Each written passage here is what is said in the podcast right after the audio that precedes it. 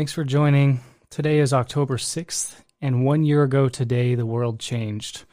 One year ago today, for better or for worse, I would say for worse, we were set on a trajectory as to why twenty twenty has been the way it has been. I have a couple bold predictions to make tonight, but first I need to recap exactly why I'm making this video and why you're watching it right now. On my last major live stream, I told you that the Deep Church is preparing to lock down for a second time. They are preparing the way for a second lockdown. They are making all their plans and their schemes to cancel Christmas. I told you that last time, and more than fifty thousand of you watched that video. So far, nobody has disputed the set of argumentation that I laid out there with the proof and the facts and the evidence. Because the fact of the matter is, is that three point five billion dollars transferred from the federal government to the Roman Catholic Church as hush money, as bribe money, so that they would stay closed, to deprive you of your sacraments. Those same people who have been lobbying for a lockdown are lobbying for another lockdown. Since releasing that video, we have now seen in Canada, in the United Kingdom, in Australia, in parts of Latin America, Los Angeles, San Francisco, New York City, the noose is tightening around our necks. They're telling us that the second wave is coming. Canada has just gone into stage four lockdown. They were in stage three. The second wave is coming. No longer are the COVIDians making policy off of the deaths of their citizens, but they are making policy off of the projected number of cases, the number of cases. And as the weather turns, as the fourth season is upon us, and people get sick of pneumonia and the flu and in- influenza and other respiratory problems, as happens every time it gets cold, those problems, those associated deaths will be blamed on COVID, and the noose will tighten around us once again. Even in little places in the center of the country like Kansas City, the COVIDians are grasping for power that they can sense is slipping away. They are tightening restrictions even there on gatherings more than one hundred, a brand new restriction in that heartland city. Tonight, I'd like to propose another bold prediction. It's actually a couple bold predictions. And I'm going to back these up with logic, but I'm going to do for you what I normally don't do. I'm going to give you the entire argument up front so that those of you who can only watch the first couple minutes of this video get a sense of what the whole thing is about. The first is that is that we deserved twenty twenty. We, we deserved, I deserved twenty twenty. You deserved twenty twenty for our faithlessness, for our blasphemies, for our profanation of the Sabbath, and for our disbelief in the power of Almighty God. And yet the worst of twenty twenty is yet to come. Now, I'm not, I, I you would not grant me some crown of uh, being bold and, and, and being a, a prophet if I just told you that twenty twenty, the worst is yet to come. We have a Supreme Court justice yet to confirm. We have a presidential election yet to uh, undertake. We have a lot going on in twenty twenty. The stakes are high. The stakes are incredibly high. So it doesn't take a prophet or a crystal ball to sit here and say that the worst is yet to come in twenty twenty.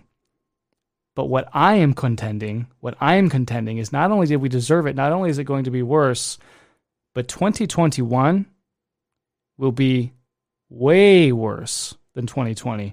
twenty twenty will pale in comparison to twenty twenty-one if we don't do what I will make you wait till the end of the video to do. Okay? So that's the first prediction. There are two other things that I'm going to say in the course of this video that if you're just going to click off, you're not going to get the benefit of. I am going to say two things tonight that you have not heard anywhere else. I am going to prove them to you, and you are going to be stunned by the fact, as we always tend to be stunned, by the fact that God is in charge. History is His story. Almighty God is in charge, and He writes His name in history. He is in control of human affairs, and He has intervened in twenty twenty rightly so, out of justice, and I intend to prove that to you tonight. But there are two things that I'm going to tell you that prove it to you that are going to come up during the course of this discussion that I'm not going to divulge to you now. So I'm sorry. If you if you plan on clicking off, you're not going to hear the two things that no other pundit, no other talking head, no other professional Catholic or amateur Catholic like me has ever observed, pointed out, strung together, and presented to you. So don't click off. This is going to be a lively show. I will take your questions and comments at the end, but this time I'm only taking your questions and comments if you provide where you are from, your name and town. I need to know where you're from. I think that'll be really funny uh, just to see. I think it'll be interesting. You know, we, we have people from the entire English-speaking world. I've got people in the Philippines and New Zealand, Australia, the United Kingdom, Ireland, uh, who are watching the show and asking questions. So I do want to see those questions and comments, and I do promise at the end, per usual, in these major live streams, I will get to it. But tonight we have to start with the timeline, as I promised you. Look at this timeline, ladies and gentlemen. Just look at the timeline. So you're moving from left to right across your screen. What are you looking at? Well, you're looking in February of last year. This is what set the ball into motion. This is what's called the Abu Dhabi meeting. At Abu Dhabi, the Holy Father, Pope Francis, has a meeting with Muslim clerics in which they all mutually sign a document saying that God positively wills the diversity of religions. God positively, with his positive will, wills that there is a pagan religion called Islam, that there is a pagan religion called Buddhism, that there are schismatic religions called Protestantism and Eastern Christianity. God wills it. God wills that the Jews are obstinate and do not convert to the one true faith. God wills that. That's what the document says. It is essentially and fundamentally, what is it? What is this document? Well, I'm going to make a proposition to you tonight, and this is going to be a, a recurring theme that I come back to. The theme is that there is communism, secular humanism, environmentalism, whatever you'd like to call it. But it is essentially, when you boil it down, it is Freemasonic ideology, what we're t- what we're talking about, that all religions are fundamentally the same, um, that the Pope, it seems, is running for president of the world religions, um, that each religion has one equal vote. Um, that uh, that it denies the absolute sovereignty and existence, in some cases, of Almighty God. That's one of the tenets of communism, is the denial of God, the denial of the first commandment. It is the it is idolatry. It is placing uh, earthly things and uh, materialism ahead of spirituality. It is essentially um, it, it is it is scientism. It is naturalism. I talk a lot about naturalism, the error that so many American bishops especially have fallen into. When they deprive you of the sacraments, they don't, they disbelieve in the supernatural, and they only believe in the natural. And so suddenly they're all epidemiologists and virologists, but none of them are theologians. None of them are your pastors. They're not there to fix your soul. They're there to protect your body. That's naturalism. Environmentalism is lumped in here. You saw today, you saw the translation of the new encyclical. I'm just going to call it Tutti Frutti. You saw today that uh, environmentalism, uh, we all have a co- one common earth, one common origin. So this whole stream, you, ca- you can call it whatever ism you want, communism or secular humanism, or environmentalism, this stream of thought is set into motion long ago, but put down in writing and signed by a pope and a bunch of schismatics and heretics and pagans at Abu Dhabi. In response to that, Almighty God burns to the ground some parts of one of our most storied churches in all of Christendom, the splendid Notre Dame Cathedral in Paris. I'm going to get into that. We did a whole show about that, and there are a couple details about that that you need to know that tie into the top two things that I'm going to present to you that you've never heard of from anybody else on the internet. But I can't tell you that in the upfront thing. Then we move into the summer, the summer of twenty nineteen, that set this ball into motion as well. Remember, what did Our Lady at Fatima talk about? The errors of Russia. What is the error of Russia? It's communism. That is what it is. It's spread. And it's spread like a virus throughout the world. And it's spreading in China. We're talking about the church in China Others have done this topic justice. They've talked about how Pope Francis has sold the Chinese church down the river. You see an image there of Cardinal Zen. Cardinal Zen, at one point, was sleeping in the streets. He and some of his bishops in China and Hong Kong. The church is underground there. It's being persecuted. Christians are dying. They're not allowed to practice their faith unless they can, they subscribe to communism first. That's the deal that was struck. And the first bishop in the new Chinese Communist Church was ordained that summer, summer of twenty nineteen. So we have Abu Dhabi, God takes revenge. We have s- stuff happening in China, and then God takes his revenge on the very same day. Now we're fast forwarding to the f- to the fall of twenty nineteen. On the very same day that the Brazilian Amazonian Synod of Bishops opens, under the auspices, under the under the guidance of the German schismatics, Our Lady of Akita, who had been silent since the seventies, for more than forty years, she has said nothing to us. She suddenly speaks. She speaks to Sister Agnes, and she is warning of an impending doom to mankind. You see an image of the Pachamama. It's right here next to my Manhattan. I'll move my Manhattan so you can see the Pachamama. I've never talked about the Pachamama on Restoring the Faith. In fact, that's a deliberate decision that Joe and I made, not to talk about the Pachamama while we were getting this thing started. We didn't want to be controversial. We wanted to be catechetical. We wanted to talk about history, traditions, and the beauty and splendor of our faith. A lot has changed in the last year, wouldn't you say? I'll go into the Pachamama just a little bit. I have a couple clips to play you as well. Interesting stuff. Others have done Pachamama to death. You know who they are. After the Pachamama, we have the birth of covid nineteen eighty-four. covid nineteen eighty-four strikes, and then you see this this map of America, or at least the low, the lower forty-eight. I didn't want to squeeze Alaska in there. It was it was a lot of work, Photoshop work. I'm not really a Photoshop guy. But I'm calling it Black Sunday.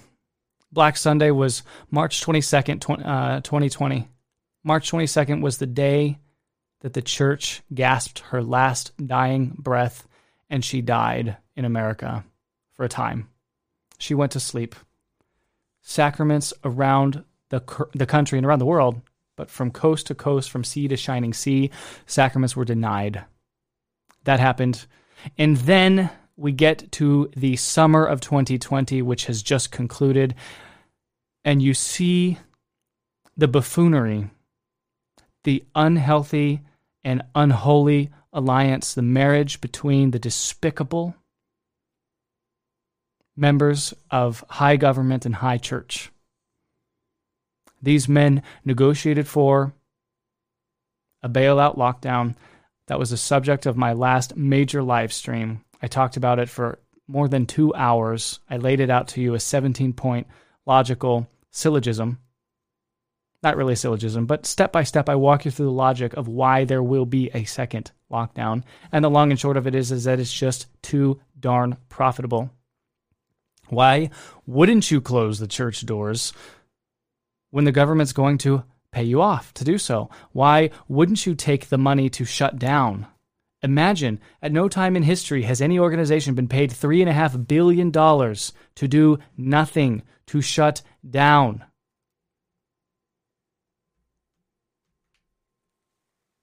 Right. Okay, so there we go. That is um, that is our timeline, and we're going to walk into it. Okay, first, let's unpack it, Abu Dhabi. Here you see Crux News, Vatican News. You can see Vatican News uh, talking about this document on human fraternity, on human fraternity. This is just an outline document for what we were later going to get in Tutti Frutti, which just came out yesterday and today over the weekend. That God has positively willed that Muhammad would come to found a religion, a political movement, that God has positively willed that the Jews would be obstinate and continue to crucify him. That God has positively willed that the pagans who worship nature in Latin America, who worship their ancestors in Asia, that those religions are perfectly valid, that God has designed those religions, God has willed them to be. This statement shook the Catholic world. It was like an earthquake, and it happened in February of twenty nineteen. February, okay? So uh, this really set things into motion. We knew that Pope Francis believed these things. We knew that he was, willingly or unwillingly, a conspirator, co-conspirator with the Freemasonic takeover of the highest levels of the Catholic Church. I'm not saying he's a Freemason. I have no proof of that. But he certainly believes in their ideology, and conspirare, to breathe the same air together. He certainly breathes the same air as the Freemasons, so he's part of the conspiracy, whether he knows it or not. He he is telling you, the Holy Father, the leader of the Holy Roman Catholic Church, the successor of Saint Peter, is telling you that Pope Saint Pius the Fifth was wrong in fighting the Muslims at Lepanto. He's telling you that the Crusades were wrong, that the Spanish Reconquista was wrong. He's telling you that the Church's ancient enemy, Islam, Mohammedism, is positively willed by God, and that those people who reject our Lord, who blaspheme our Lord and Our Lady, who make war on Christians around the world, who conducted genocide in the Middle East and in Africa and in parts of the Philippines. He is saying that those people are justified in their actions, that God positively wills their violent religion, that it is perfectly legitimate. This is what is called the New World Order. The New World Orderites used to openly talk about the New World Order. They used to talk about it and discuss it in the open. George Bush's father, George Bush Senior, Bush forty-one, the forty-first president of the United States, would openly talk about establishing the New World Order. In the New World Order, there is no privileged religion. All are essentially equal. They all have equal footing at the table. They get one vote. And the most woke cleric amongst all of them gets elected president of the New World Order religions. It seems to me that's what Pope Francis has been vying for. He's outlined, he sketched his philosophy here. He codified it in Tutti Frutti, the encyclical that has come out over the weekend. Okay, that's the first point. So that sets that that is really an offense to God. This is pretty offensive. God, I know that you came down, second person Holy Trinity, born of the Virgin Mary, suffered under Pontius Pilate, was crucified, died, and was buried. Descended into hell. On the third day, he rose again. I know you did all these things, but surely you didn't do them to found one church. Surely when you said, I am the way, the truth, and the life, didn't you mean we, we all, we're all the way, the truth, and the life? That's Abu Dhabi. We're going to get back to that in response to Abu Dhabi, almost in direct response to Abu Dhabi. If you read history from the point of view of Almighty God, this happens. Notre Dame, the crown jewel, the crown jewel of Paris, the most splendid, magnificent thing in that city, took hundreds of years to build, was built on the ruins of the Roman Empire. Notre Dame caught fire. We still don't know why. Nobody can tell us why. Nobody can tell us if it was, in fact, the fact that in Paris there are very heavily populated Muslim areas. Nobody can tell us if it was a Muslim worker on the job site or a Muslim vandal who set this fire. The investigation thus far has been inconclusive. Nobody talks about it. President Macron gives us nothing to go off of. Here I'm going to reveal a secret to you.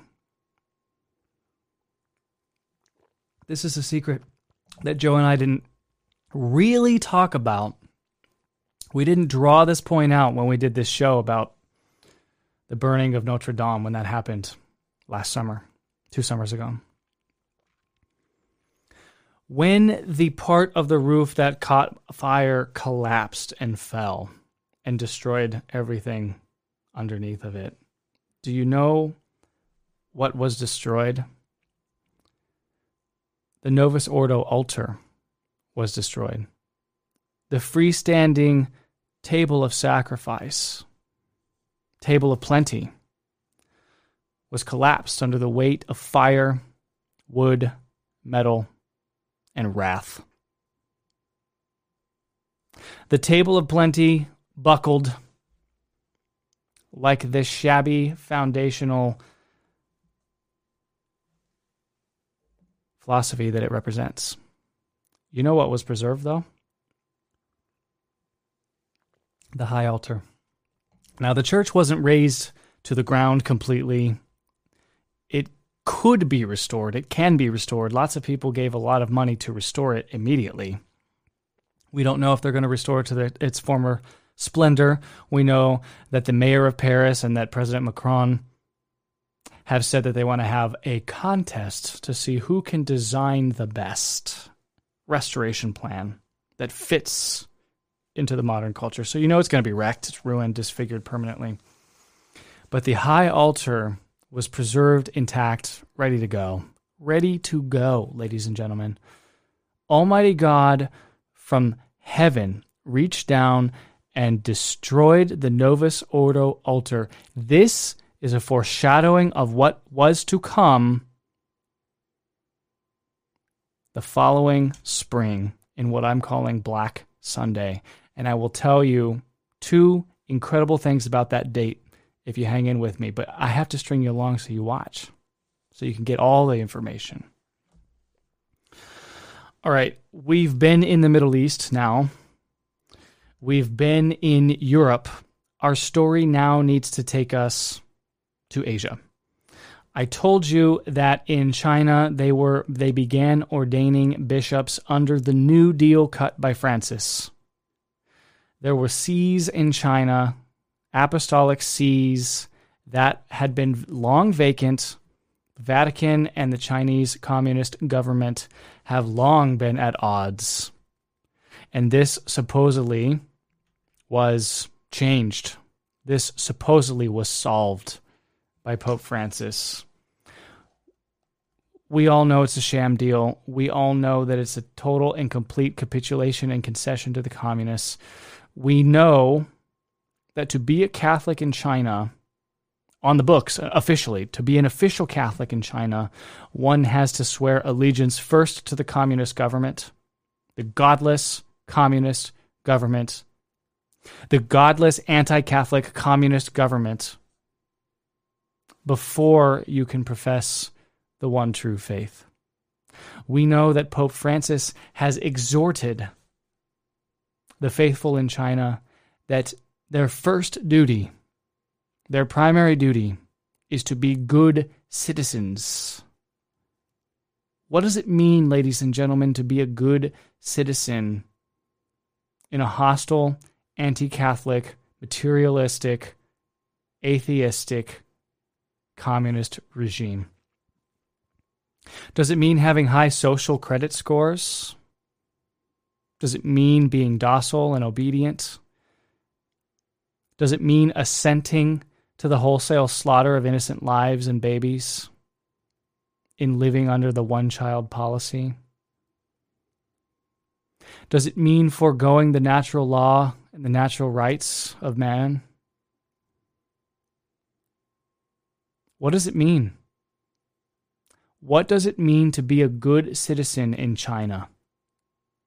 A police state, a surveillance state, a bioterrorist state.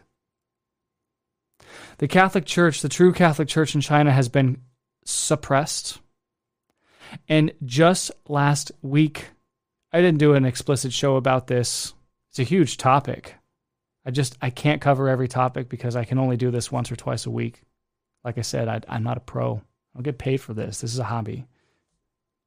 But just last week, Cardinal Zen was able to escape communist China via Hong Kong for one hundred twenty hours. He let Rome know he was coming. He made it to Rome. He's desperate, desperate to get the ear of Pope Francis. Imagine this, a cardinal of the Catholic Church living behind enemy lines in a communist country escapes that communist country, makes it to Rome.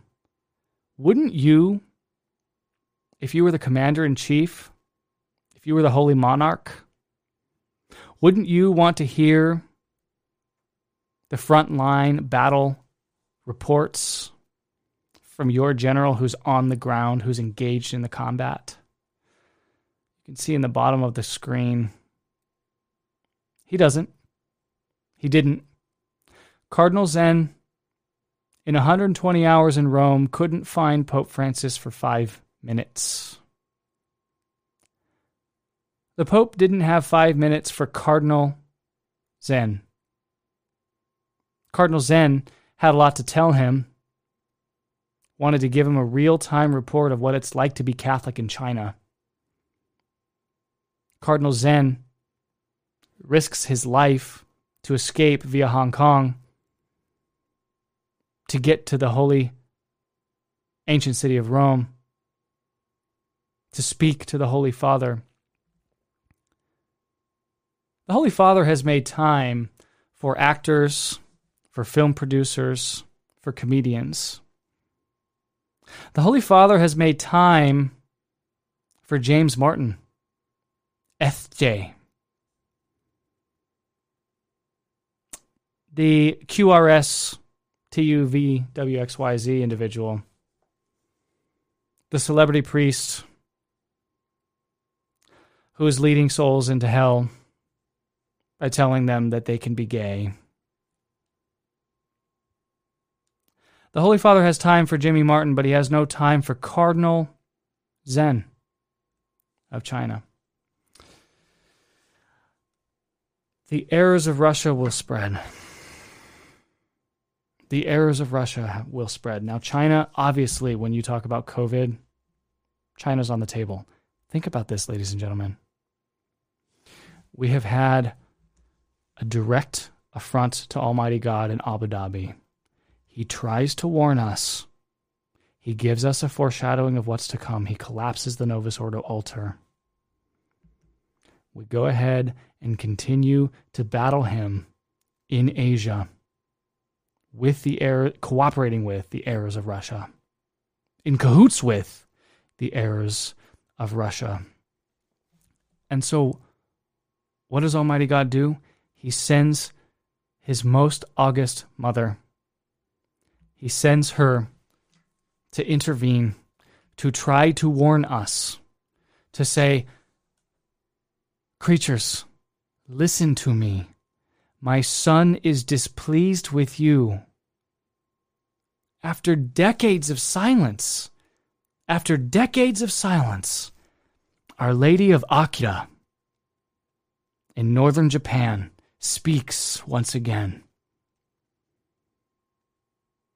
She speaks to the same sister who was so young so many decades ago when she first delivered the harrowing message in the nineteen seventies that the chastisement is coming. The chastisement is deserved.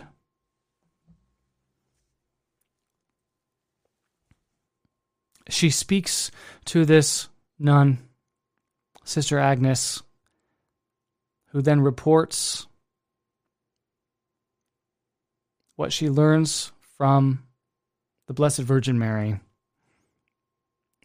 in various outlets around the world. In the United States, it's it's from this radio station.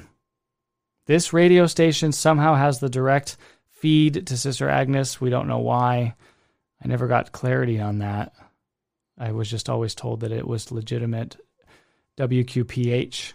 I think that's out of Boston, somewhere on the East Coast. They are translating or receiving translated from Japanese into English the statements of Our Lady of Akita. Now, again, this cannot be a comprehensive video. I cannot tell you absolutely everything. I could do an hour or two hours or three hours just on Our Lady of Akita and her chastisement of us. She speaks in the most in the in the clearest tones, relative even to Fatima, La Salette, Good Counsel. You think about the major apparitions of Our Lady in the last four hundred years, and none are more terrifying. None are more pointed than the warnings of Our Lady of Akita. So when she speaks again after thirty-five or forty years, we better listen. But ladies and gentlemen, what day did she decide to speak? What day did the messages of Our Lady of Akita begin? They were one year ago today. Today is the one-year anniversary, because today is also the one-year anniversary of this. The opening of the Amazon Synod was October sixth, twenty nineteen. The Amazon Synod consisted of many sordid, awful, appalling things. There were images that are so vulgar, I can't even describe them to you in this video. There were concepts so anti-Catholic, so wicked, so despicable, that in polite company, they could not even be repeated. But these things were paraded around in Catholic churches. You witnessed bishops in the Amazon, bishops, successors of the apostles,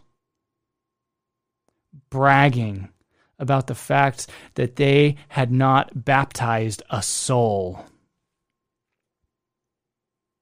bragging that they had presided over the conversion of exactly nobody. You heard a call from the deepest recesses of the Amazon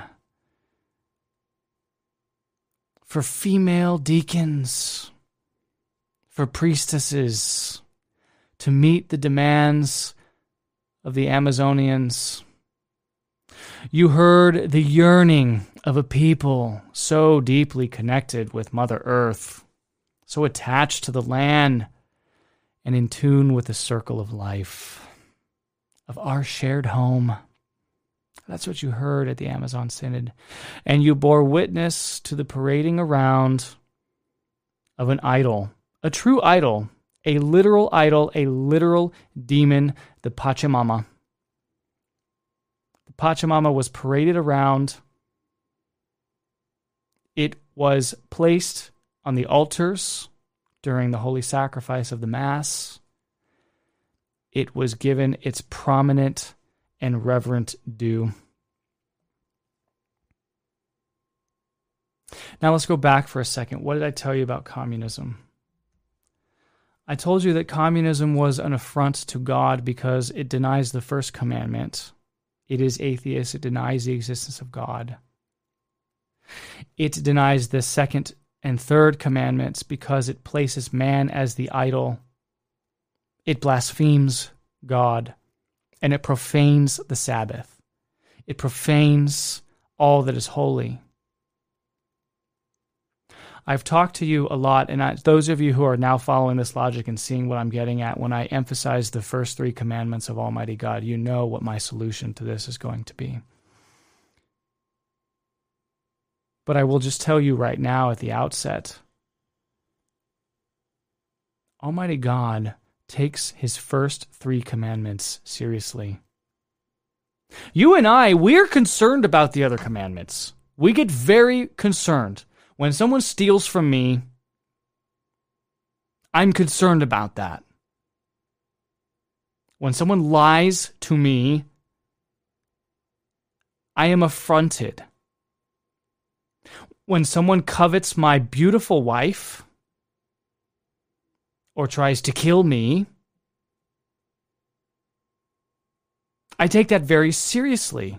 So you and I care about commandments four to ten because fundamentally they involve our property, our things, our marriages and relationships and families, and our lives.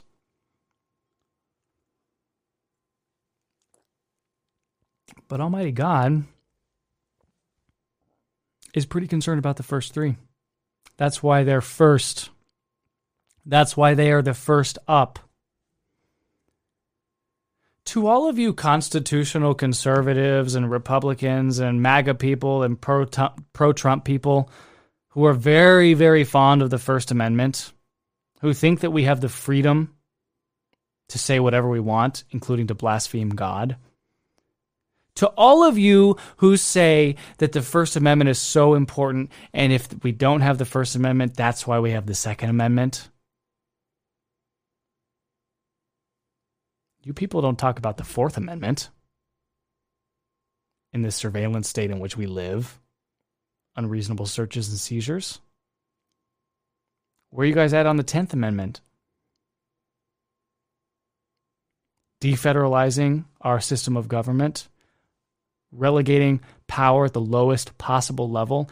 N- anything not explicitly given to the federal government is delegated to the states. I never hear you talk about the later amendments. You're just focused on the First Amendment. So let's apply this logic to Almighty God. Communism is a godless ideology that denies the existence of God, that blasphemes him and profanes his holy Sabbath. Communism makes the state, makes politics an idol. It supplants God. It pushes him out of the public square and focuses the attention of man on himself.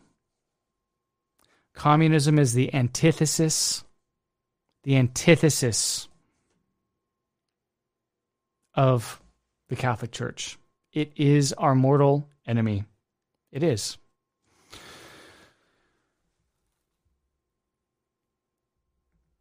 So we're back to the Amazon Synod,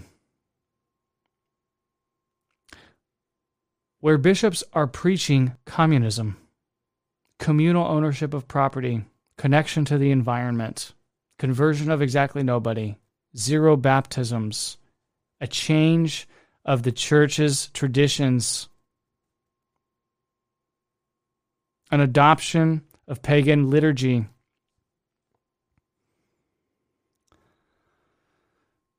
As if this wasn't bad enough. As if this wasn't bad. I mean, this is bad, right? This is pretty bad. In fact, the Pachamama was so bad that Taylor Marshall had something to say about it. In fact, I'm about to play you a clip. Taylor Marshall directly intervened. He hired the guy, Alexander. He paid for his plane ticket. He flew him from Vienna to Rome, sent him in to grab the Pachamama to throw him into the Tiber River. And I applaud him for doing that. Here it is. Everyone knows you as the guy who threw the Pacha idols in the river, and we We thank you again for doing that. That was a great, a great moment of, of victory and joy.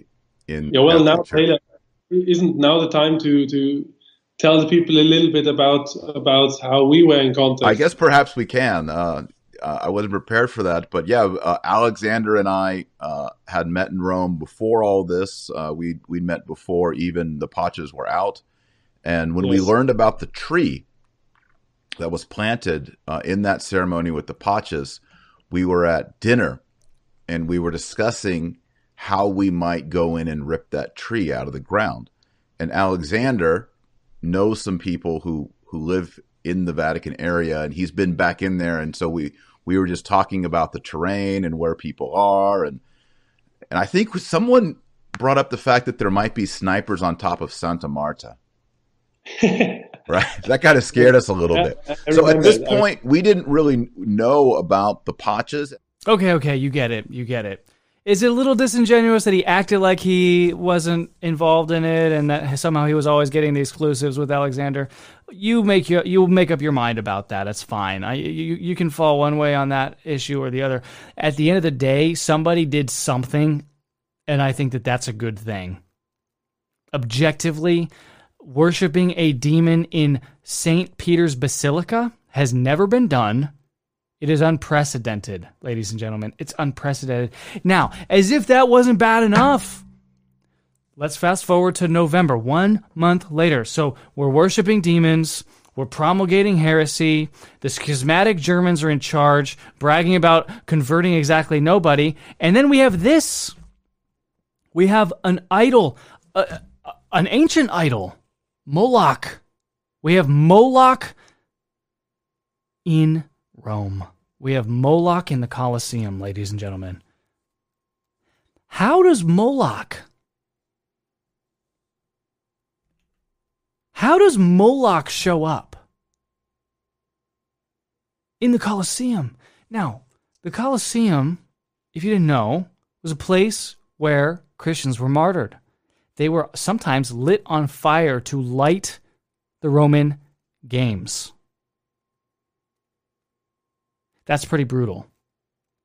That happened for like two hundred years, two hundred fifty years, until Emperor Saint Constantine the Great had his conversion and legalized and uh, and enforced Christianity as the law of the land.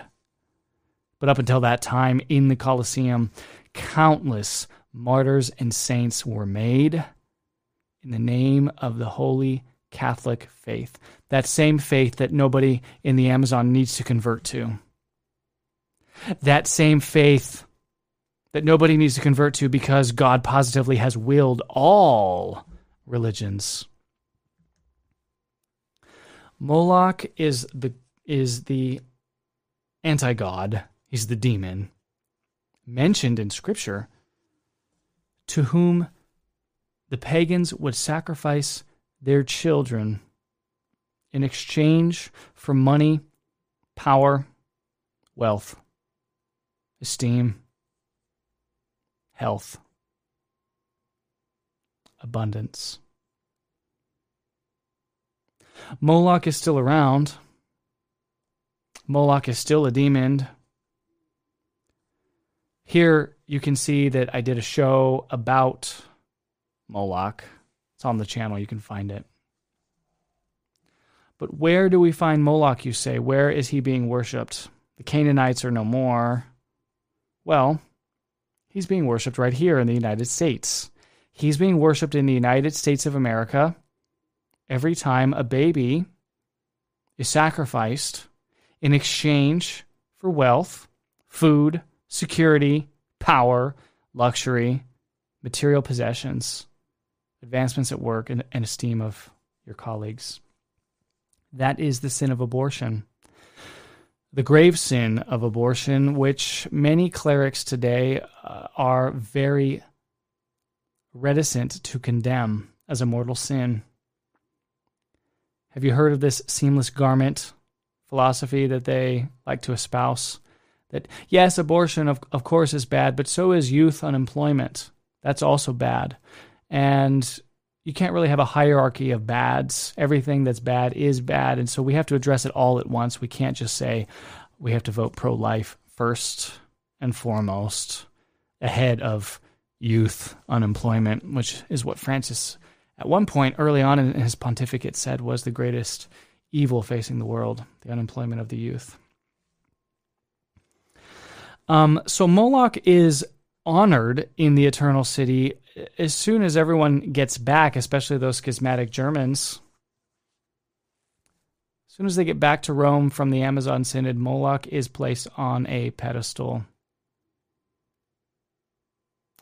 This is the point in the show where I'm going to just verbally explain something that I saw, but I have to give you every single, um, I have to give you, I have to tell you, I'm not an epidemiologist. I'm not a mathematician. I don't do statistics for a living. I, I work with math for a living in finance, but not the kind of statistical analysis that I'm going to put forth here. Okay. But back in March and April, I will tell you this before we get to the next point. And this is one of the two, this is one of the two blistering facts that I am putting forward in tonight's video that you have never heard anywhere, that you will never hear anywhere else. Well, you might hear it after this because there are a lot of copycats out there, and that's fine. There, I don't have a patent on truth or originality. There's no such thing. There's nothing, there's nothing new under the sun, really. I don't get bent out of shape when people copy me and start wearing blazers and smoking cigars and drinking Manhattans in their live streams. That's fine. I think that's a good thing. You should be doing that. But I will tell you that multiple people that I know and trust, that I have seen, and I saw it on social media, saw it floating around. I even saw somebody write us an article, a semi-scholarly article, not technically a scholarly article, but I saw it written, that according to the standard regression model of currently known cases, again, back in April, May, March, April, May, if you just do the standard regression model that a virus tends to double every six point eight days, and according to the number of known cases at the time in March, April, May, you could regress back to the so-called birthday of COVID nineteen. You could find the day in which that virus was born. And do you want to know what the birthday of the virus was according to multiple people who performed the same mathematical mo- models during March, April, and May and based their models off of the reported number of cases, which we all know is sketchy data anyway. But do, but but for argument's sake, do you want to know what the birth date that multiple independent people came up with was? I'll tell you. I'll tell you what the birth date was. I'll stop belaboring the point. It was this day. It was the day that the Pachamama was honored in Rome. It was the day that the Pachamama idol was brought to the Eternal City. The day that the Holy Father, the successor of Saint Peter, the rock of the church, upon whom it was promised that the gates of hell shall never prevail. It was the day that the gates of hell did prevail in Rome. That an idol, a demon, was brought for worship by the successor of Peter. That's the day. That's the birthday of COVID nineteen. We heard about it. Yes, I know. I know what you're saying. We heard about it in January. Uh, all the official news media say that it uh, that it came out in January. The New York Times started reporting about it in early to mid-January. Back then, by the way, they called it a Chinese virus. I guess the New York Times is racist too. But you and I know that we don't trust the news media. You and I know that we don't trust what the mainstream is telling us. They don't have our best interest at heart. They're not bound by the constraints of truth. They don't think that people have a right to their good name. They don't believe that error has no rights. So yeah, they told us that it came out in January. And if you believe that, I got a bridge to sell you. Think about this, ladies and gentlemen. Think about this. The Holy Father says that all religions are positively willed by God. And what does God do? He strikes the eldest daughter of the church in her crown jewel. The errors of Russia spread in China They continue to spread. And what does our Lord do? He sends his mother to warn us. Stop. Stop yourselves. Don't do it. We place an ancient pagan idol in the eternal city and parade around a demon in our churches. So what does he do? He takes away our Mass. He takes away our sacraments. He takes away the manner in which we can communicate with him. He removes the salvific entity that he founded.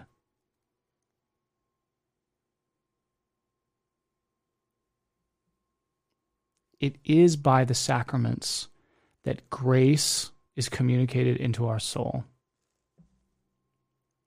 Grace is the partaking, partaking in the inner life of Almighty God.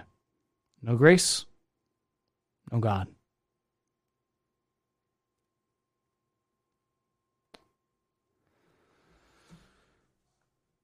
This is Black Sunday. Now, I told you, and I'm about to tell you the second blistering, blistering, earth-shattering piece of information that nobody has told you. You haven't heard it from Skojek, from Voris, from Marshall, from Gordon. You've heard it from nobody. You're hearing it here first. There are going to be a lot of copycats afterwards. That's fine. I don't own the information. I don't have a patent on it or copyright on it. I'm just telling you that I observed it back in March, but Restoring the Faith at the time was not set up to do what it's doing now. I initially just wanted to read you Dom Guéranger. I just wanted to read you the liturgical year. Okay. You'll permit me. I have to take one minute here. It looks like somebody in the live chat is causing a ruckus, and I just have to ban them for a second. So there we go. You're welcome to the live chat for the uh, several hundred of you that are watching live. Okay. I told you that in early March, and I'll tell you exactly how I arrived at this conclusion, but I told you in early March, if you have Mass still, go. Go to Mass. Go to Mass.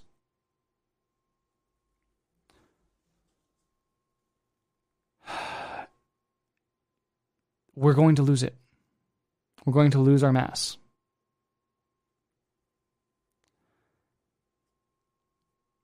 I was right. Now, at the time, I was told I'm a reactionary, I'm overreacting, I'm stirring up trouble, I'm needlessly attacking the bishops. Because at the time, only a few places had closed down. But I'll, I will, I'll just be honest with you. I'm going to level with you tonight. And then I'm going to tell you my big revelation, okay? First of all, when Bishop Aquila in Denver shut down his archdiocese, he's he's a bellwether bishop. When that happened, I knew that it was time to warn people. I knew at that point that it was time to warn people that if you have Mass, you need to go to Mass. Sean Morrissey, you're now in timeout. Sorry, the live stream. I need to find somebody who can do the live stream for. I need a producer who lives in the heart of America, who's available at like nine p.m. on random weeknights. I told people to go to Mass, and they said that I was reactionary or whatever, but when Bishop Aquila shut down, I knew that everyone was going to shut down. Okay, now let me reveal to you the second most interesting fact that you've never heard. You've hung in here. There are hundreds of you watching right now live, and there are hopefully thousands of you who are going to watch after the fact.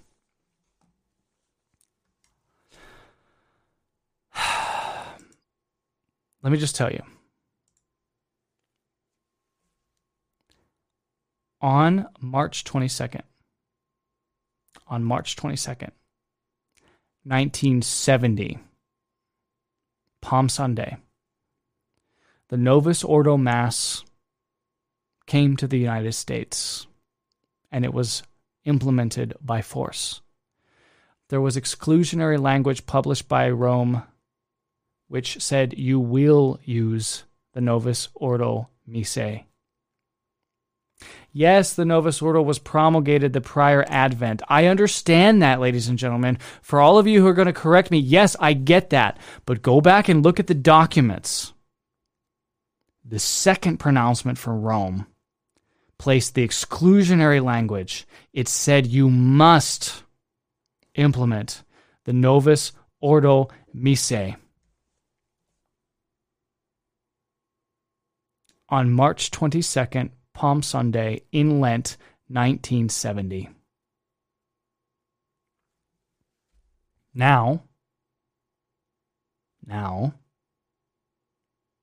fifty years later, on March twenty-second, twenty twenty, fifty years to the day, fifty years to the day of the implementation of the Novus Ordo Mass, Almighty God, in his justice, in his mercy, canceled the Mass, canceled the Novus Ordo Missae. Black Sunday was upon us. I told you that Black Sunday was coming from the beginning of March.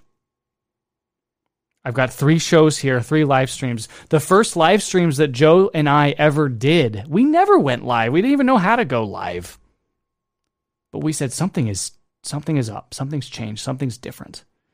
And it was in March and April that I realized this is the Jubilee year. This is the Jubilee year. Every fifty years is a Jubilee year. Every fifty years of important things, Rome celebrates. The church celebrates. Imagine the Jubilee year of a priest ordained for fifty years. The Jubilee anniversary of his priesthood. It's the highlight of his life. Many don't make it that long. You don't live that long, or in the Novus Ordo, you just leave.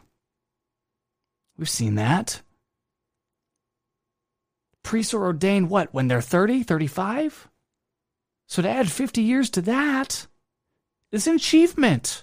The Jubilee is an achievement.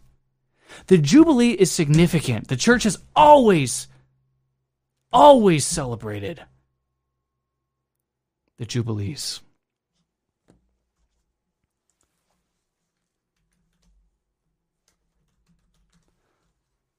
And now, there's no celebration. There's no Jubilee. In fact, in the Jubilee year, hear what I'm telling you. In the Jubilee year of the implementation of the new Mass, the Vatican Two Mass, the Novus Ordo Missae, in the Jubilee year, the fiftieth anniversary, to the day, to the day, from Lent nineteen seventy to Lent twenty twenty. March twenty-second to March twenty-second. To the day, God canceled the church.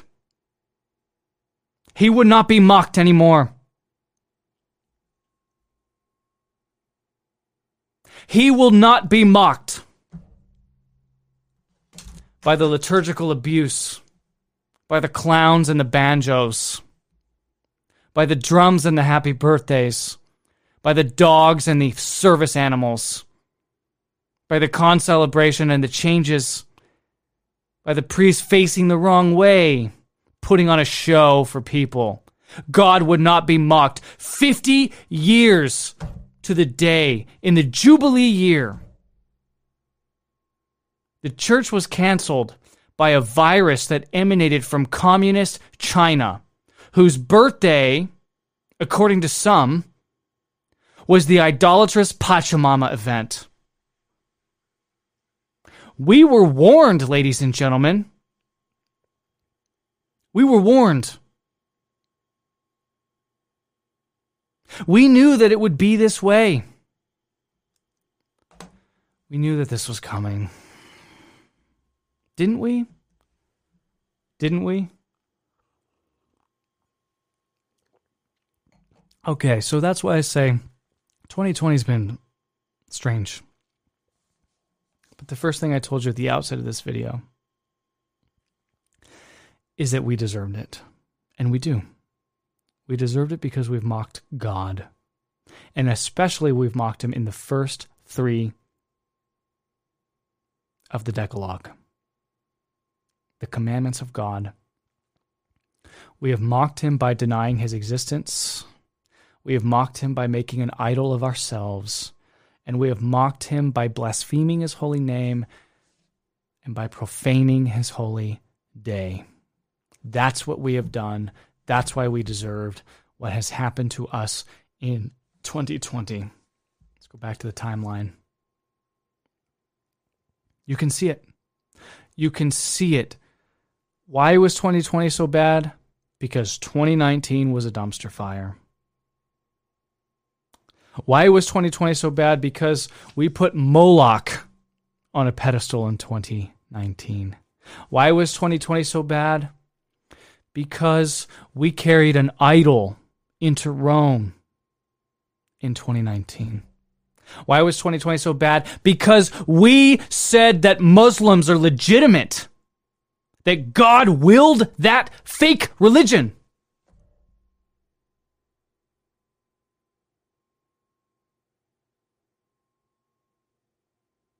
That's why twenty twenty was so bad. And it's going to get worse. It's going to get worse, ladies and gentlemen.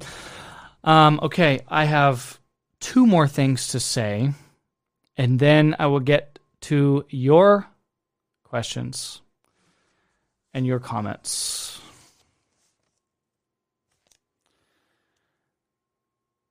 The first is, so what? So what? What do we do? How can we react to this information? I have just given you some really heady stuff. I have just, for the very first time on this channel, I've crossed a line that I never thought that I would have to cross because it wasn't in the charter of R T F. I have told you that your Holy Father has led you astray, that he has espoused heresy starting at least in February of twenty nineteen, continuing to this day with Tutti Frutti. What do we do? What do we do? Permit me to read to you. Can I read to you? I want to read two passages to you. From this book, it's called The Golden Arrow. The Golden Arrow.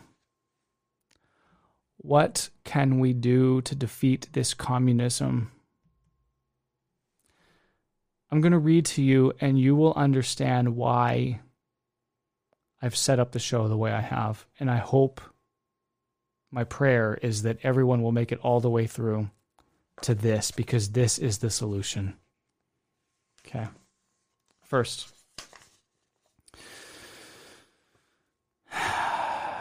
Revelation of October fourth, eighteen forty-six.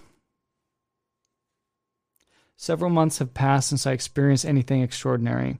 Our Lord, during this time of trial, deigned, however, to purify my soul by great interior sufferings, as all consciousness of his presence was withdrawn from me. But this morning, as soon as I had received Holy Communion, he in, in He intimated to me that he wanted to keep me at his feet, and I obeyed. He then made me hear these sad and frightful words. Quote from our Lord, "My justice is irritated on account of the profanations of the holy day of Sunday. I seek a victim. I answered, Lord, you know that my superiors have given me permission to abandon myself to your divine hands. Therefore do with me whatever may pleaseth you.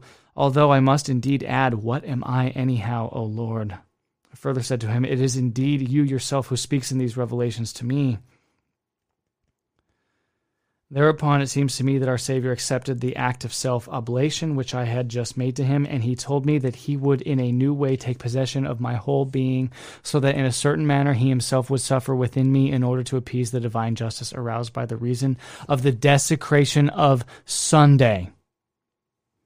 After that, our Lord commanded me to receive Holy Communion every Sunday for these particular intentions. Three. Three intentions. First, in a spirit of atoning for all forbidden works done on Sundays, which as holy days are to be sanctified. Second, to appease divine justice, which was on the very verge of striking on account of the profanation of holy days, not just Sundays, holy days. Third, to implore the conversion of those sinners who desecrate Sundays and to succeed in obtaining the cessation of forbidden Sunday labor. That sets the stage for what we're about to talk about, but the really important part is now. The the thrust of this show, this so what, is right now. Okay? Revelation of March fourteenth, eighteen forty-seven. March fourteenth, hmm, when we lost Mass, middle of March. This is just a note about this reading, and then I'll read you a very, I'll read you a couple paragraphs, and I'm going to tell you why I'm reading this. I didn't tell you why I'm reading this. Quote, in this communication, communists are openly designated by our Lord as a group secretly working to advance diabolical plots and anti-Christian principles in order to inflame all society. To stop them by obtaining God's mercy, our Lord orders Sister Mary personally to ask the Archbishop in the name of the Savior to inaugurate the Holy Face devotion. Okay, I'm going to give you the reading, and I'm going to tell you why you've never heard this before and what sets this reading apart from anything you've ever heard in your life. Quote, today after Holy Communion, our Lord told me that the disaster caused by the flood with which he had been recently struck was only a forerunner of other punishments which divine justice is preparing for us if we do not appease the anger of God.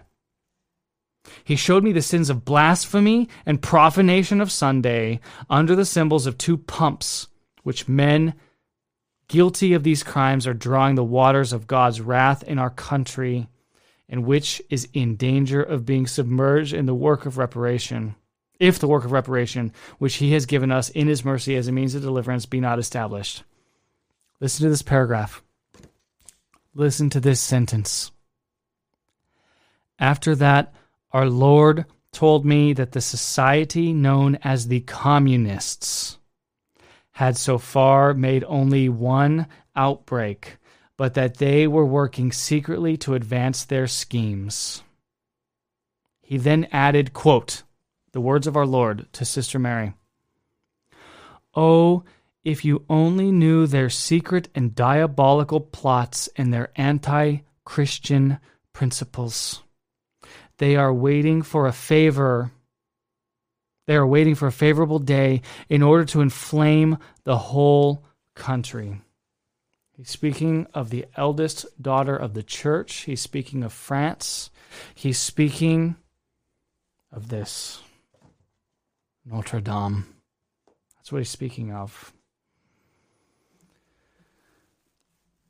There is not one single time that you know of that our Lord or Our Lady has come down to earth to speak directly about communism. eighteen forty-seven, he speaks to a nun who's living in France, in Tours, who has no concept of communism. She's never heard the word in her life. And yet our Lord delivers that word, communism, to her and says that they are the scheming enemy that he is concerned about. Communism, eighteen forty-seven, delivered to Sister Mary of Saint Peter. And what does he say is the solution, is the weapon to defeat communism? How, ladies and gentlemen, I know there's a I know there's a typo on this timeline. Thank you for pointing that out. But how? How do we overcome this timeline? What do we do with this information? The Pope doesn't care about the Catholics living under the yoke of communism in China. Doesn't care. Doesn't care.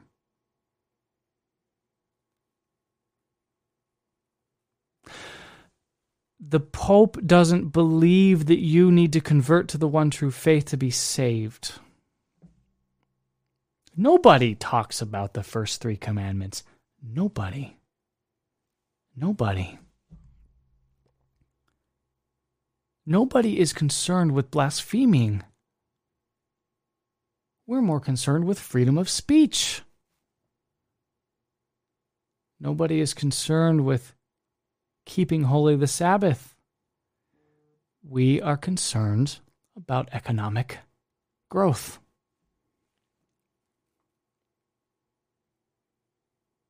Do you see why we can't even, in an unqualified way, say, well, maybe Trump will save us.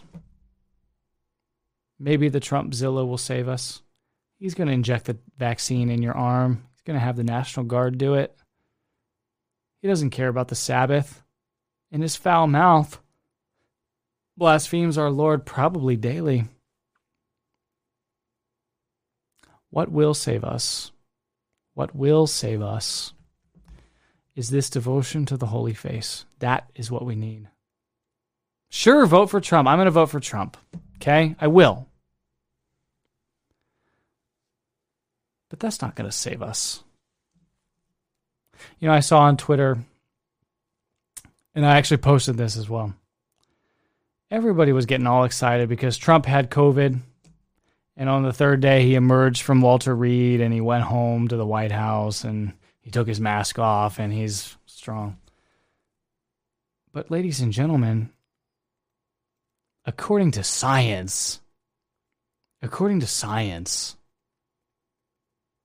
Jesus Christ had a zero point zero zero zero chance of rising on the third day.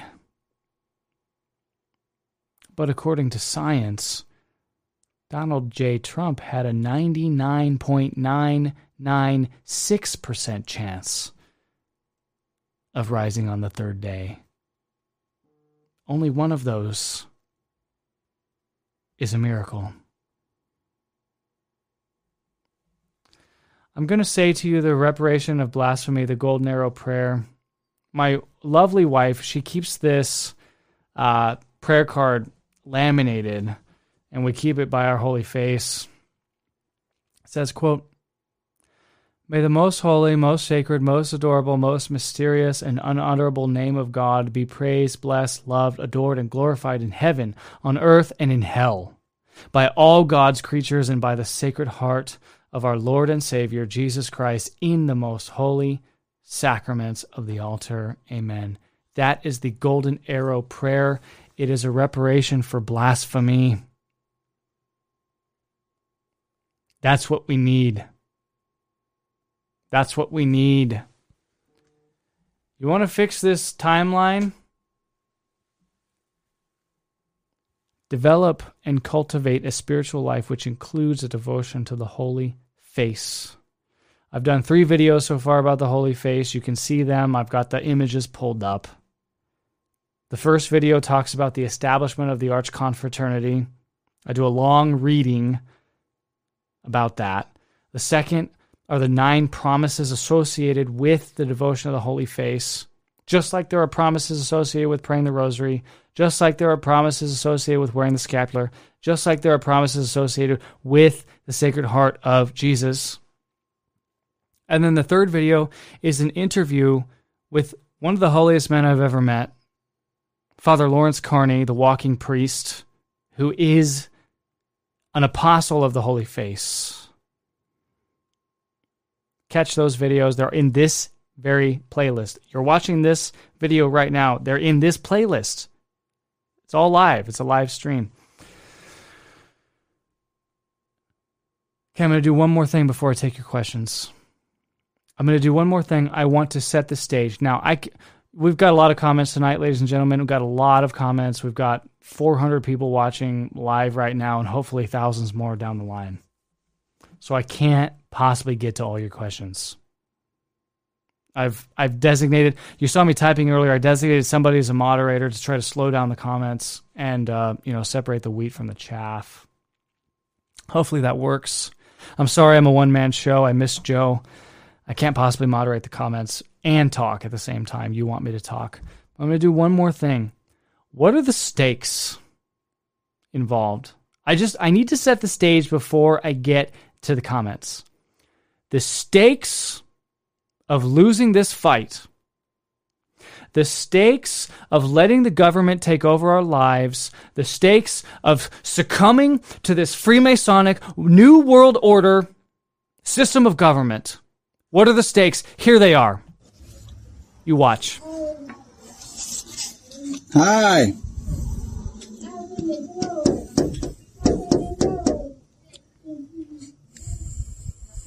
These are the stakes.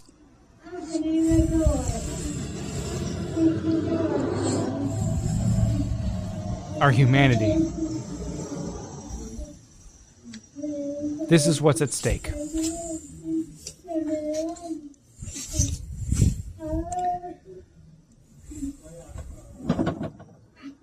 Living in a prison. Yep.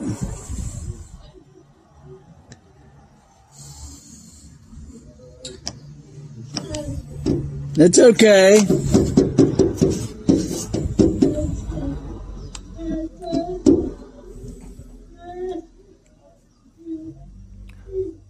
Hey, I love you.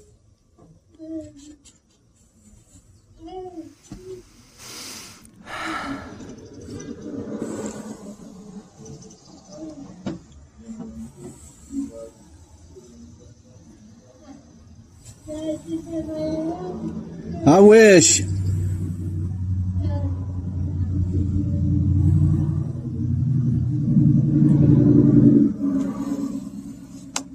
can't even watch this.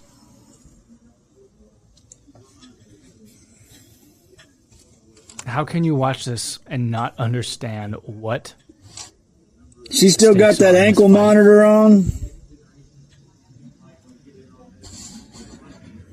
Damn prison. What else can I do to convince you that you need the Holy Face? I love you.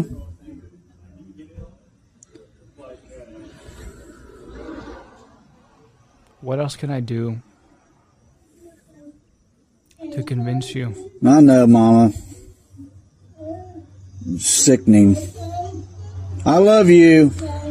That the weapon that our Lord gave us. I wish I can change it all. To defeat communism.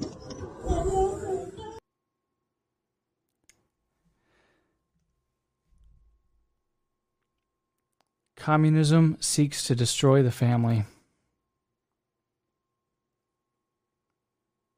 It seeks to destroy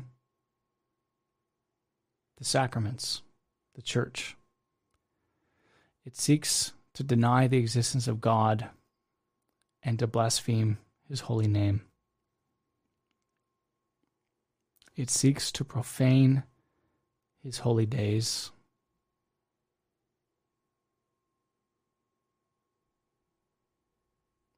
There's one devotion that our Lord gives us to defeat it. It's described in this book, The Golden Arrow, which you can still get. The handbook of the devotion of the Holy Face is out there. It's hard to get. It's already sold out. Um, I will just say, our family, we pray the litany of the Holy Face, the ch- the chaplet, and the chaplet um, on Tuesdays and Saturdays. Um, like I said, my wife, she made this. I'll tell you that some of the saints associated with the Holy Face are Saint Joseph, Protector of the Holy Church, Saint Michael the Archangel, Saint Martin of Tours, Saint Louis the Ninth, King of France, Saint Teresa of Avila, Saint Veronica of the Veil. Now, I just read today that our Lord specifically, specifically designated that Saint Martin and Saint Louis were to be part of the Holy Face, that they were supposed to be part of the um, the movement of the Holy Face. And I think he chose Saint Martin because the Holy Face originated in Tours, France, which is where Saint Martin uh, used to walk and spread the faith and work miracles. And I think that he chose Saint Louis because Saint Louis was especially concerned about blasphemy. If anyone in the, the kingdom of France under his reign were to utter a blasphemy, he would have their tongues cut out so that they could never utter another blasphemy again. By today's standards, that seems pretty awful. By God's standards, that seems pretty just. All right, guys, I'm going to take your questions, but it's going to take me a second to catch up. I would like what? Here's what I'm going to ask you to do. I'm going to ask you to please leave your question or really intelligent comment, insightful comment, with your name and town, name and town, so that when I read it, I can say, hey, you know, Jordan Robertson from Houston, Texas, or whatever, has this question, so I can take the question and I can answer it or whatever. I will ask, please, for the the other idle chat in the in the chat room, please stop that for right, for right now so I can actually get your questions. Okay, good. Um, Diane, the link for the Holy Face Devotion Prayer book is on the pages for the videos that Mike just displayed. Okay, yeah. People are asking, where can I get the Devotion of the Holy Face? How can I get involved? First of all, just in getting involved with the Holy Face, I've had no less than three people offer to make you the chaplets, the chaplets that you're going to need to pray the chaplet of the Holy Face. Now, unlike other chaplets, which some of which can be prayed on the rosary beads, this chaplet requires a unique chaplet because there are only thirty-three beads, one bead for each year of our Lord's life. thirty-three years on earth, and thirty years of hidden life. So you have six by five, five senses. So you're meditating upon his senses, taste, t- you know, touch, smell, sight, and sound. So you're meditating upon his five senses for thirty years, and then you have his three years of public ministry, and it's there are unique prayers with it. It's not complicated. Father Carney explains how to pray that chaplet in my video about the Holy Face, the interview with Father Carney. So you have to check that out. Um, but I have links in all three of these videos on how to get the booklet and other resources on the Holy Face. Okay, let's see. Um, King Saint Louis, uh, let's see. Constance says, King Saint Louis burnt thousands of Talmud satanic Bibles in Paris. Um, we need Saint Louis more than ever. Yeah, we do. We absolutely do. Okay, Sean Morrissey. Uh, ninety-nine percent of Novus Ordo masses are reverent. Okay, I'm not. I'm not gonna touch that. You guys know where I stand on that. Can they be blessed if it's a donation? I don't know what you're talking about, Penelope. Sorry. Um. Sean Morrissey, I'm not telling you where I live. Nice try, F B I. Okay, fine. You don't have to tell me where you live. I thought that would be fun, Sean. Goodness gracious. Everyone's serious tonight. Okay, A V asks, what do you think of the Pope's support of the Interfaith Abrahamic House to be built in Dubai in twenty twenty-two? Look, I mean, I think you can surmise my thoughts on that just from the this video. Obviously, when you look at his comments in Abu Dhabi, which are now enshrined in a papal encyclical, which I can rest assured, if you want to catch my show, uh, or at least my contribution to Steve Cunningham's show on Census Fidelium, which airs every Friday, you will, uh, trust me, we're going to talk about Tutti Frutti, and we're going to put your mind at ease that not all papal encyclicals are created equally, and they don't carry the weight of the magisterium of the church necessarily, especially when a tool like an encyclical or a bull or whatever, is overused. And secondly, when there is error present. So if there's error present and or if it's overused and or if the Pope doesn't go out of his way to say that he is speaking dogmatically from the Church of Peter with the magisterium of the Catholic Church, then it's not magisterial teaching. So I'm not going to read Tutti Frutti. I'm not going to waste my time with it. I would rather spend my time prepping for a show for you guys to tie this timeline together. Wouldn't you agree that that's a better use of my time than reading Tutti, Tutti Frutti? So what do I think about the Pope's support of some interreligious thing? Well, I, it's, A, it doesn't surprise me. B, I'm a, I'm against it. Um, Jacob Scott, are you able to tell us the source of the scientists that linked the coronavirus to October sixth last year? Uh, okay, Jacob Scott, good question. Okay, first of all, um, I'm not, I, I went back, I spent a reasonable amount of time looking, because I saw this back in March, and somebody even messaged this information to me on the Facebook page, which has like sixteen thousand followers, by the way. So if you're not subscribed on Facebook or liking us on Facebook, you should do that, because I put out memes every now and then that are pretty pretty darn funny, in my opinion. Um, and I couldn't find the message, and I couldn't find the posts. I saw it back in March and April, multiple people, different sources. I even saw one person put out a, a semi-scholarly article. I... I'm sorry, Jay. I couldn't find it. If I had found it, I would have shown you at least an image of it, even just of somebody's Facebook post. If I had found that post, I would have screen grabbed it and grabbed the image and posted it for you. I'm sure it's out there. Maybe some people know how to search Facebook um, with with a more thorough fine-tooth comb than I do. I could not find it, but I'm I I I remember doing the math back then, and I but I don't remember the numerator. So you, so the numerator was the total number of cases globally at that time when I first saw it in March or April, and then dividing, you know, by the six point eight doubling factor or or whatever the doubling factor was.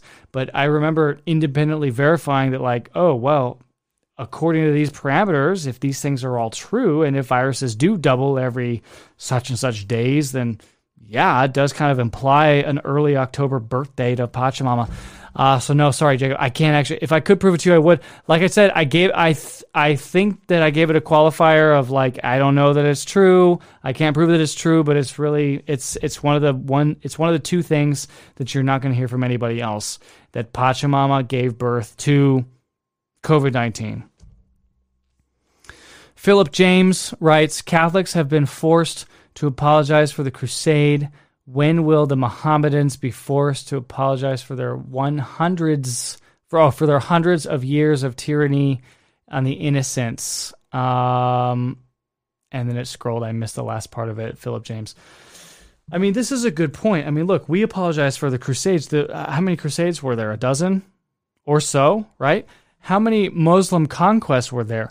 Hundreds. I mean, Muhammad himself personally was a warlord. He led hundreds of military campaigns in his life. You could actually say, my father took a, a comparative religious studies class back in the nineties, back when, you know, before P C and before nine eleven and before bin Laden, before back when you could actually say the truth about Mohammedans. And the professor in his class opened the first day with the following soliloquy. Ladies and gentlemen, I'm here to teach you about twelve different world religions.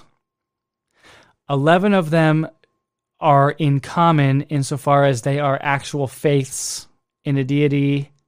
One of them is an outlier insofar as it is merely a political movement, and that is Islam. Islam is a political movement spread by the sword, spread by violence. Philip James, thank you for pointing that out. It is true. that um, there's a lot more blood on their swords than ours, and yet we're the ones apologizing, including our Holy Father um, and many of the leaders uh, and, and leading clerics of our church alive today, doing apology tours, taking their cue from Barack Obama, who uh, I guess invented the apology tour. No, not really. John Paul the Second went to the Wailing Wall in two thousand and put his little note in there, and I'm so sorry for what we did. Yeah, Catholics are so bad. Okay, Andrew Ritter says, Restoring the Faith, hi, I'm from Fayetteville, Arkansas. What are your thoughts on Cardinal Sarah? Um, Andrew, thank you for asking that question. Um, my thoughts are nuanced. Um, I think that he's interesting. Do some people say he's going to be a pope? I don't know. I don't know if he's a leading contender to a pope.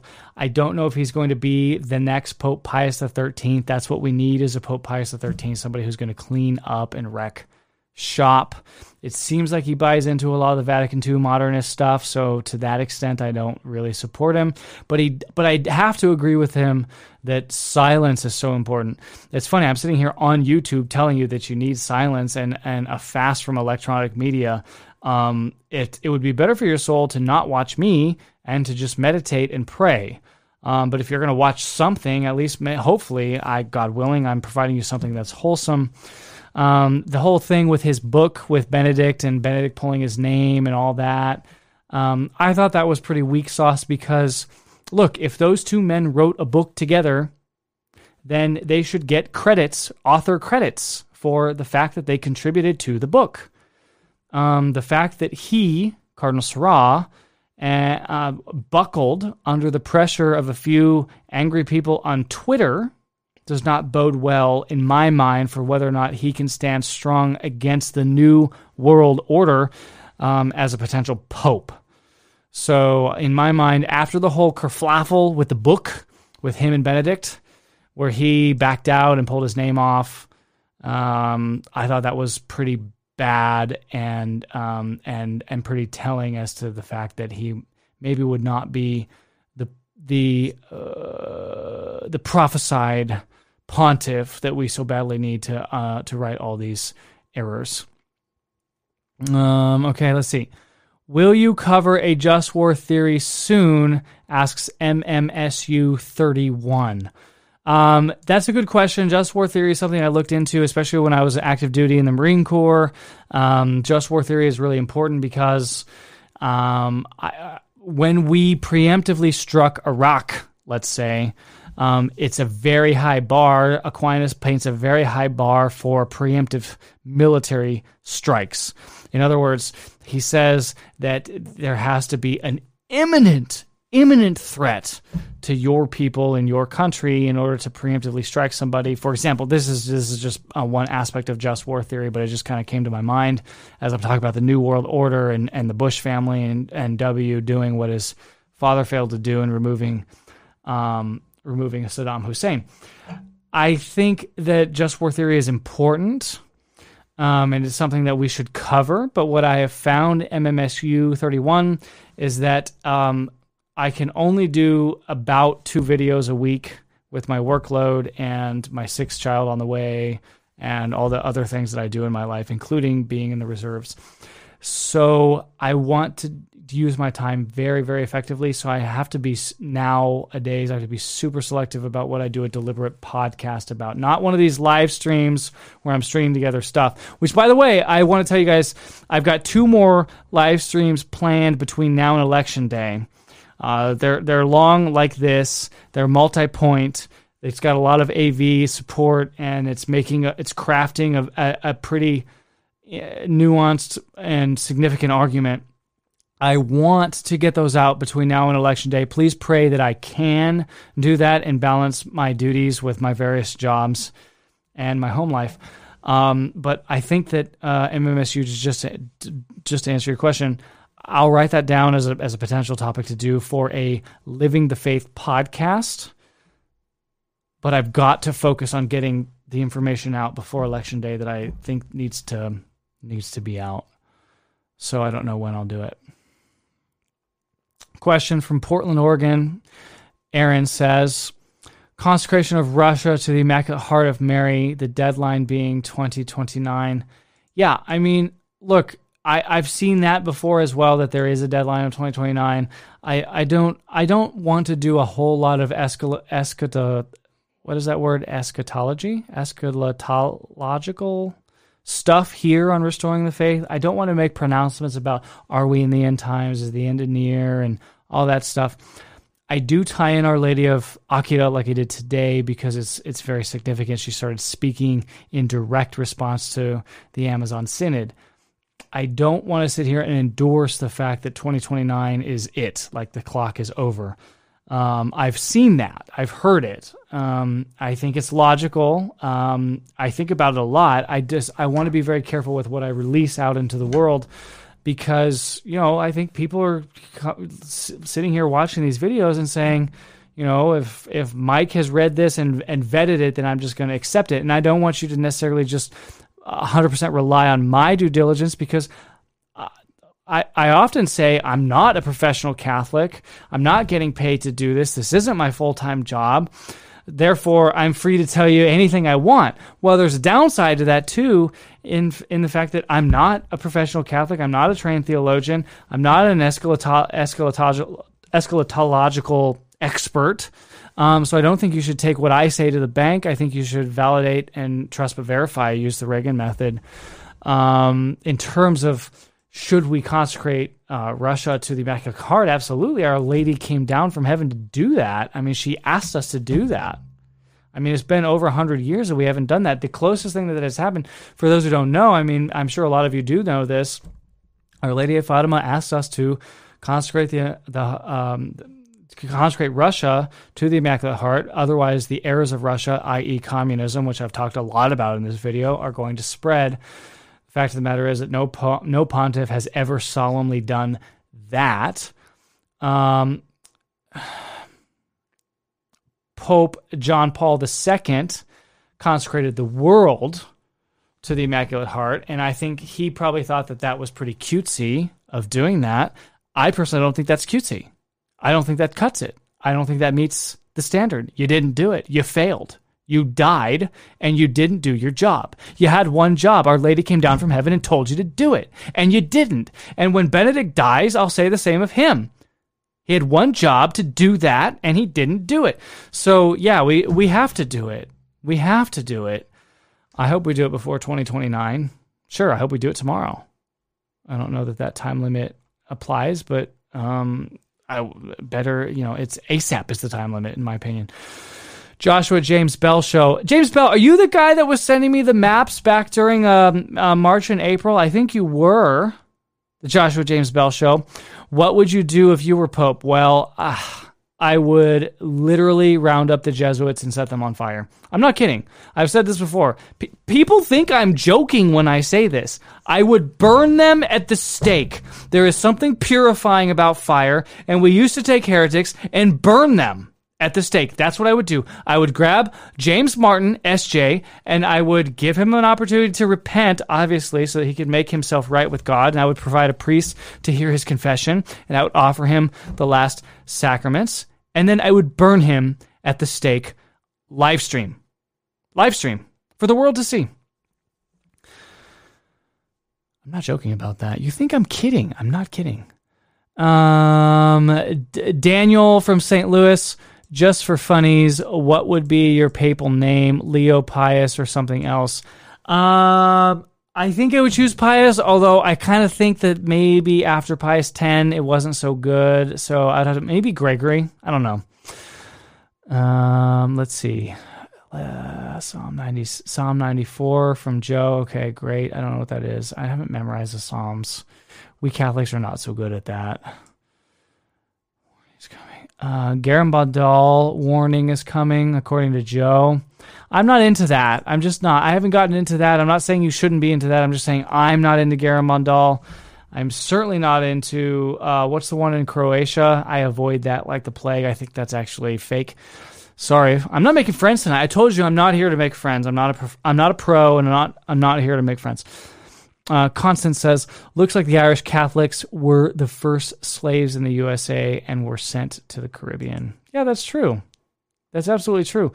The Irish Catholic, I mean, in the hundreds of thousands, By the way, just as a quick aside, Constance, thank you for bringing up Irish Catholics. This is important to me, and I and I know that I've got a lot of viewers in Ireland, and I have a lot of Irish blood, and God willing, if COVID nineteen eighty-four ever goes away, which I don't think it will, but if it does go away, I'm going to Ireland. I'm going to do a whole tour. I'm going to go see our, I'm going to go see Knock. I'm going to go see Galway. Um, I'm going to go see everything that I want to see there. The island of Aranmore, the Holy Isle.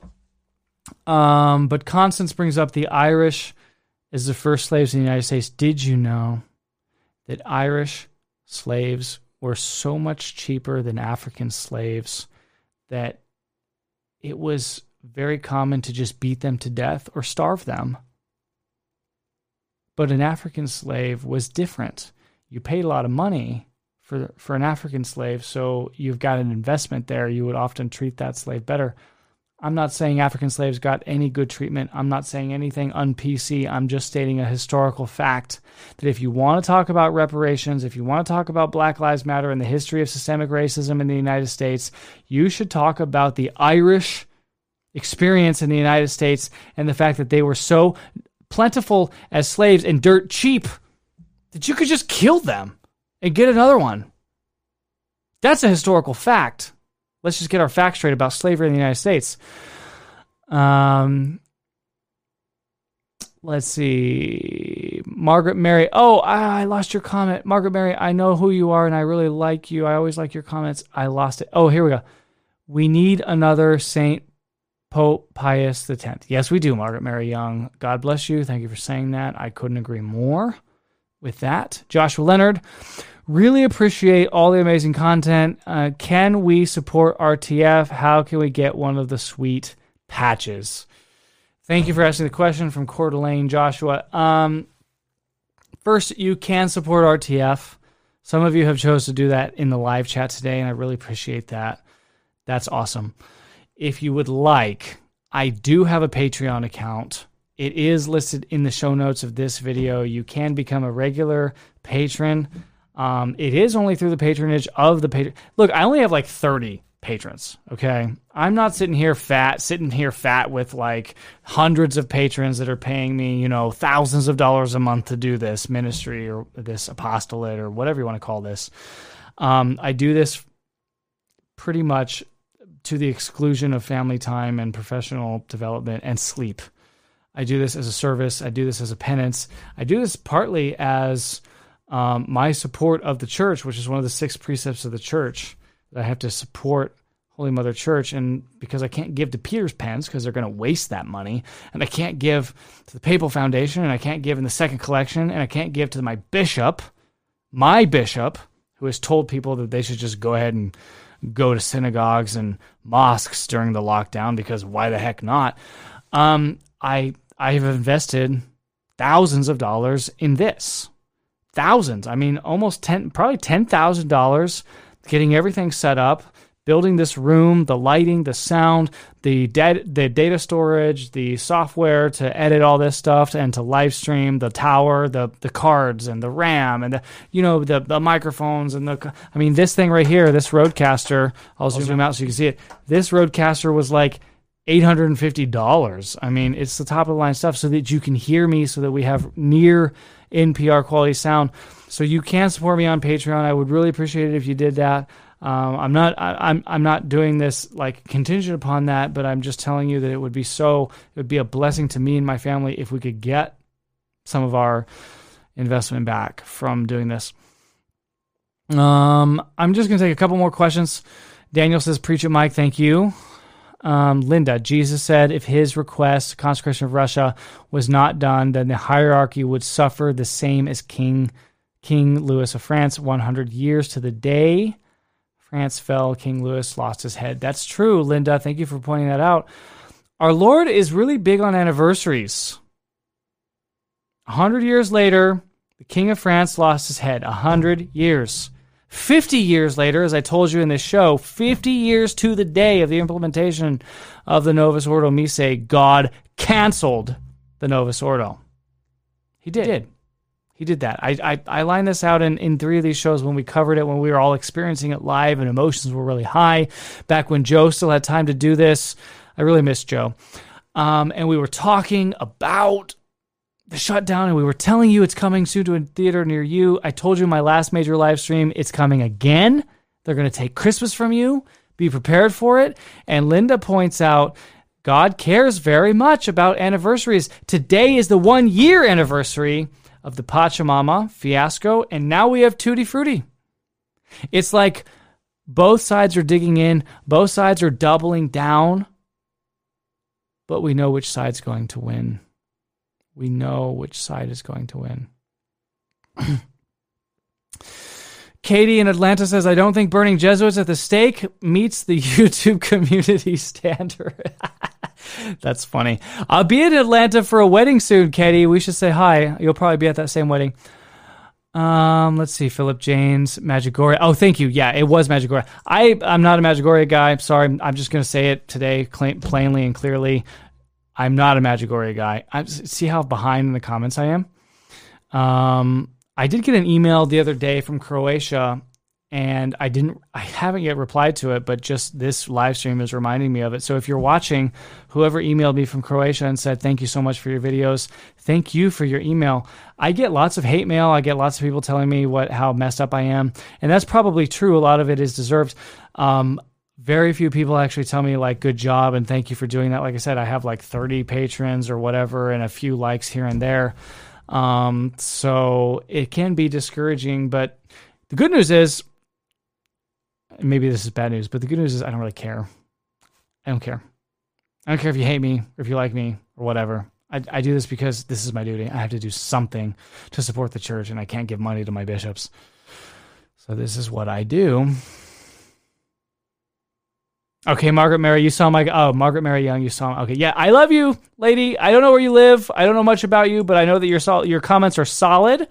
I read all the comments after the fact, and you are one of the top fans, so thank you for watching. Um, let's see. There's a lot of chaff. There's a lot of chaff. Okay. If I missed your comment, I am so sorry. If I missed your question, I am so sorry. This video has to end. The words of Mike have to end at a certain point. Um, I wish I could be with you all night. I really can't. I've got a lot of work to do. I have lots of things to do. Thank you for watching. Let me ask one more thing of you, because hundreds of you are still watching right now, even till the bitter end. Please just give this video a like. If you give this video a like, look, I had one, I had one video go to fifty thousand views. The one about the deep church, canceling mass, taking a bailout, taking away your Christmas mass. I think this video deserves that same level of viewership, because this is the first time I think that anybody has unearthed to you the two astounding facts that the Pachamama gave birth to COVID nineteen eighty-four, and that on the fiftieth anniversary to the day of the Novus Ordo Mass, God canceled the Novus Ordo Mass and has still hobbled it. It hobbles along like a zombie, and I think someday it will be gone. Um, and now you know how I feel about that. And I'm not going to have a lot of friends for saying that, but if you give this video a like and a share, and you share it on Facebook, share it on Twitter, text it to your friends, then the algorithm will see that a lot of unique viewers are watching it, and the Russian bots who control YouTube will say inadvertently that maybe I'll I'll slip under the radar again, and they'll present this video to a lot of people who need to see it. Um, so I would ask you to do those two things. And then finally, consider giving me uh, some support on Patreon.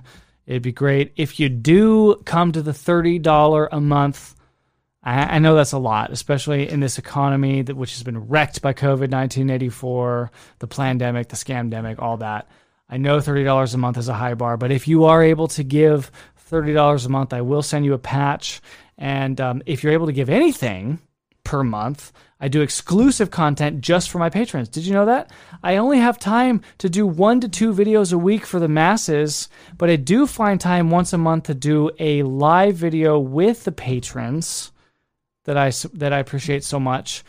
And I take their questions even sometimes, and I let them know what's coming down the pike. So I've made reference, for example, to the fact that I have two more live streams planned between now and Election Day. I'm going to tell the patrons exactly what those videos are about. I'm going to share them the thumbnails. I've already made the thumbnails. I've already sketched out the arguments. I'm going to let the patrons know what's coming down the pike. You know, sometimes I do that and I lose a patron because they're like, oh, I know I'm not I'm not for that. And you know what my response is to that? I don't care, because this is not my primary job. So you get me. You just, look, for better or for worse, you get me. I'm not beholden to big money. I can't be bought. I'm not beholden to patrons. I'm not doing what um, is popular or not popular. I'm not trying to get followers. I'm just trying to do what is a service to the church. So if you could support me on Patreon so I can get some of my investment back, that would be great. I would appreciate that. But if you don't, that's fine too. Like the video, share it. God bless you. I'm going to give you a the, the new and updated R T F promo. Here it is. God bless you. Take care.